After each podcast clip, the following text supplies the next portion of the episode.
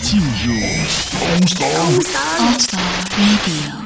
您您正在收听的是全明星 Radio。All Star Radio。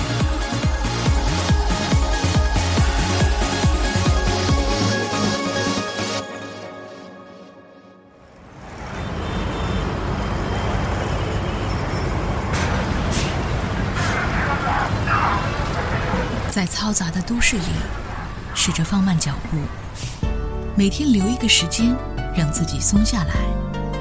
只有心平气和，才能更好的思考。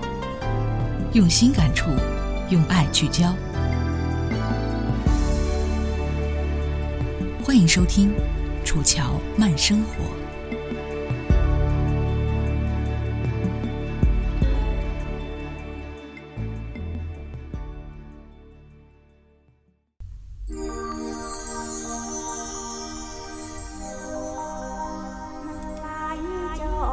感谢您收听今天的《楚乔慢生活》。今晚为您带来的是林清炫的散文《跌倒》，选自《打开心内的窗》。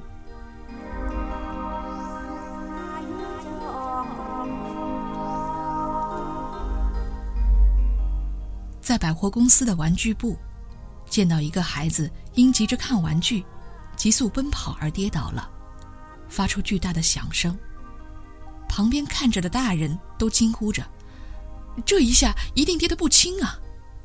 没想到，那看来只有五六岁的孩子立刻跳起来，看着旁边一脸惊慌的大人，灿然的微笑，马上跑过去看他的无敌铁金刚了。我对一起逛百货公司的太太说：“这如果是一个大人，可能立刻就要送医院急诊了。”确实。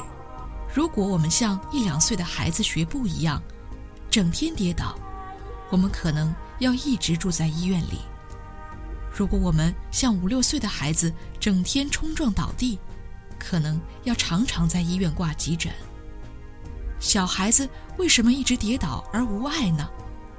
我想是因为他们不恐惧跌倒，也不抗拒跌倒，跌倒是必然的，站起来也就成为必然。大人又恐惧又抗拒跌倒，一跌倒，自然就受伤了。另一个原因是，小孩子活在眼前，在站起来的那一刻，马上就把跌倒的痛楚忘记。第三个原因是，孩子的身心柔软，像是一只小猫一样，能在跌倒时减少伤害。最后的原因。是要感谢天恩，上天有好生之德，给孩子一个面对跌倒的本事。我从孩子跌倒而不受伤的那一幕，似乎找到一些哲学。在真实的生活里，我们也会跌倒。如果我们能不恐惧、不抗拒，活在眼前，身心柔软，常怀感恩之心，跌倒就不会受伤了。